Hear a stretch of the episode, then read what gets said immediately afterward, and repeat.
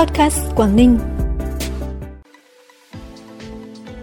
Đối thoại tháo gỡ khó khăn cho doanh nghiệp xuất nhập khẩu khu vực các tỉnh Hải Phòng, Quảng Ninh, Hải Dương, Hưng Yên. Chính thức đầu tư dự án quốc lộ 4B qua Lạng Sơn gần 2.300 tỷ đồng. Quảng Ninh phát động cuộc thi thiết kế logo và tranh cổ động chào mừng kỷ niệm 60 năm thành lập tỉnh là những thông tin đáng chú ý sẽ có trong bản tin vùng Đông Bắc sáng nay ngày 3 tháng 3. Sau đây là nội dung chi tiết. Thưa quý vị và các bạn, tại thành phố Hải Dương, Liên đoàn Thương mại và Công nghiệp Việt Nam VCCI vừa tổ chức hội nghị đối thoại doanh nghiệp với chủ đề tháo gỡ khó khăn cho doanh nghiệp trong hoạt động xuất nhập khẩu, khu vực các tỉnh Hải Phòng, Quảng Ninh, Hải Dương, Hưng Yên. Tại hội nghị, doanh nghiệp kiến nghị hải quan và các cơ quan liên quan đến giải quyết thủ tục xuất nhập khẩu cần kết nối chia sẻ dữ liệu chung về lịch sử kiểm tra hàng hóa của doanh nghiệp để giảm chồng chéo trong kiểm tra chuyên ngành, hỗ trợ doanh nghiệp hiệu quả hơn với các thủ tục xác định mã hồ sơ, xây dựng cơ chế giám sát kỷ cương hành chính, công vụ và minh bạch trong xử lý cán bộ vi phạm. Đại diện Tổng cục Hải quan, Viện Chiến lược và Phát triển Giao thông Vận tải, Bộ Giao thông Vận tải cũng đã giải đáp một số vướng mắc của doanh nghiệp, Hiệp hội Doanh nghiệp nêu như hướng tháo gỡ để nâng cấp cổng thông tin một cửa quốc gia, tăng cường tính liên thông giữa các bộ ngành, đẩy mạnh chuyển đổi số về mặt chứng từ thủ tục hồ sơ nhằm rút ngắn thời gian thủ tục thông quan hàng hóa xuất nhập khẩu, đầu tư hạ tầng giao thông gắn với quy hoạch, chú ý các tuyến đường chuyên dùng, bổ sung thêm cảng cạn để tăng tính kết nối và giảm chi phí cho doanh nghiệp. Bộ Giao thông Vận tải vừa ban hành quyết định phê duyệt chủ trương đầu tư dự án nâng cấp đoạn km 18 đến km 80 quốc lộ 4B qua địa bàn tỉnh Lạng Sơn. Dự án có tổng chiều dài khoảng 63,2 km. Điểm đầu tại km 18 thuộc địa phận huyện Lộc Bình. Điểm cuối tại km 80 thuộc địa phận huyện Đình Lập, tỉnh Lạng Sơn. Theo quyết định phê duyệt của Bộ Giao thông Vận tải, sơ bộ tổng mức đầu tư dự án khoảng 2.300 tỷ đồng, nguồn vốn từ chương trình phục hồi và phát triển kinh tế xã hội. Bộ Giao thông Vận tải giao Sở Giao thông Vận tải tỉnh Lạng Sơn làm chủ đầu tư, thời gian hoàn thành vào năm 2024.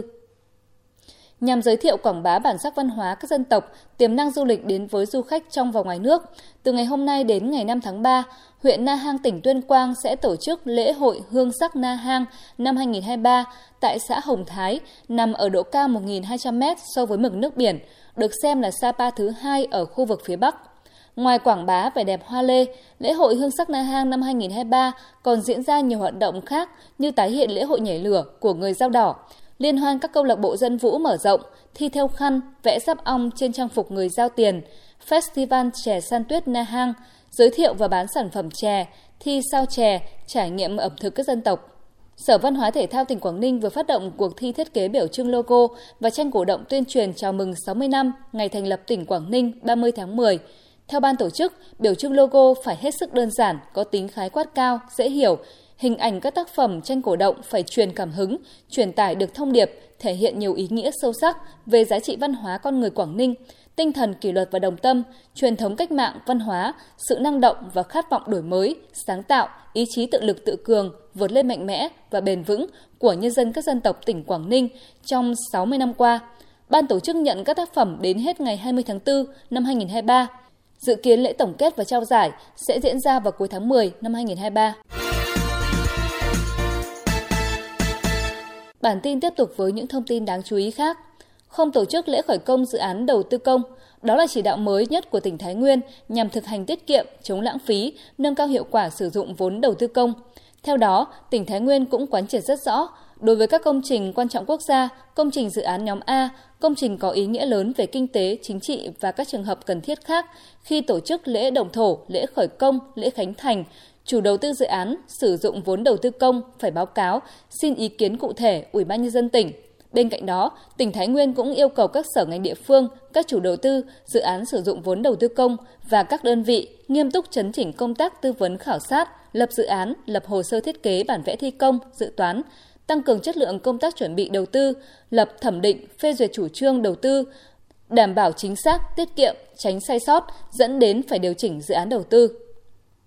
Thành đoàn Hà Giang phối hợp với Ủy ban nhân dân phường Minh Khai, Ngân hàng BIDV chi nhánh Hà Giang vừa tổ chức hỗ trợ tạo tài khoản và mã QR thanh toán trực tuyến cho các hộ kinh doanh tại một số khu vực trên địa bàn phường Minh Khai, thành phố Hà Giang. Theo đó, các tiểu thương được đoàn viên hướng dẫn đăng ký tài khoản ngân hàng, tạo mã QR cá nhân. Mã QR này sẽ được in và dán ngay tại vị trí bán hàng để người mua có thể thanh toán được một cách nhanh chóng. Đồng thời tiểu thương cũng được đoàn viên hướng dẫn những kiến thức cơ bản về thanh toán điện tử để có thể ứng dụng vào việc kinh doanh dễ dàng hơn. Sở Thông tin và Truyền thông Bưu điện tỉnh Bắc Giang vừa tổ chức hội nghị bàn giao địa chỉ số tỉnh Bắc Giang.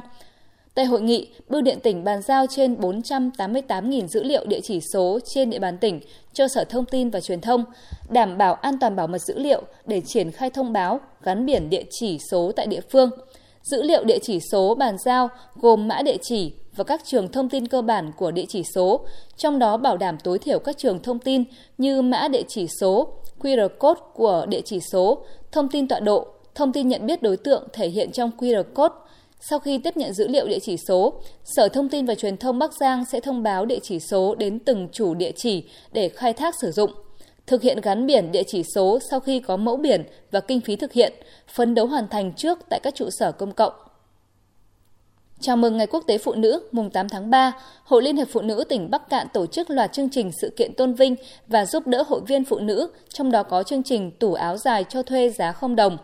Việc xây dựng tủ áo dài cho thuê giá $0 của Hội Liên hiệp Phụ nữ thành phố Bắc Cạn nhằm huy động áo dài trong cán bộ, hội viên và các tầng lớp nhân dân để hỗ trợ hội viên phụ nữ chưa có điều kiện may hoặc thuê cho mình một bộ áo dài để mặc khi tham gia các hoạt động cũng như các sự kiện của hội, của địa phương. Tính đến thời điểm hiện tại, tủ áo dài cho thuê giá $0 của Hội Liên hiệp Phụ nữ thành phố Bắc Cạn đã có hơn 600 bộ áo dài được ủng hộ.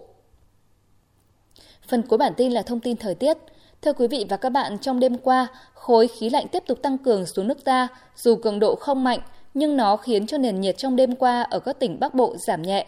Ở vùng núi, nhiệt độ phổ biến từ 14 đến 16 độ.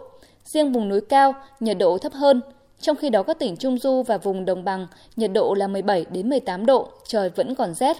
Nhưng sang ngày hôm nay, không khí lạnh không còn bổ sung xuống nước ta nữa, mà sẽ bước vào giai đoạn suy yếu. Miền Bắc tiếp tục có nắng vào trưa và chiều mai, còn nhiệt độ thì dao động ở mức từ 22 đến 25 độ. Thông tin thời tiết vừa khép lại bản tin podcast hôm nay. Cảm ơn quý vị và các bạn đã quan tâm đón nghe. Xin chào và hẹn gặp lại.